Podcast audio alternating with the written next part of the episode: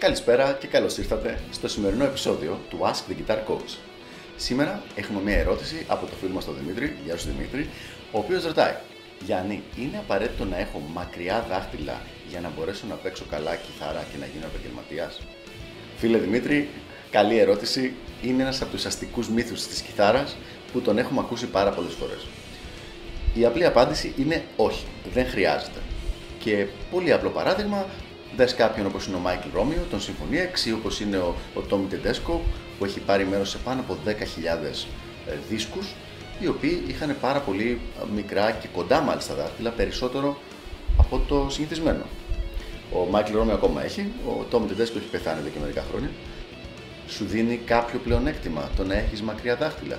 Κοίτα, κάνει λίγο πιο εύκολα τα stretches, τα ανοίγματα πάνω στην κιθάρα. Δηλαδή, όταν έχεις να κάνεις ανοίγματα μεγάλα, είναι πιο εύκολο να τα πετύχεις χωρίς αρκετή μελέτη.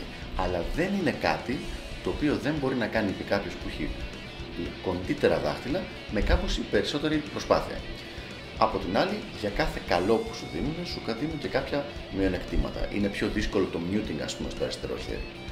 Αν παίζεις δύσκολα κομμάτια στην κιθάρα, όρθιος δηλαδή live, και έχεις την κιθάρα χαμηλά, τότε όντως είναι πλεονέκτημα το να έχεις μακριά δάχτυλα, γιατί είναι πιο εύκολο να μπορέσεις να κρατήσεις μια σταθερή θέση σε σχέση με κάποιον που έχει ε, κοντύτερα δάχτυλα.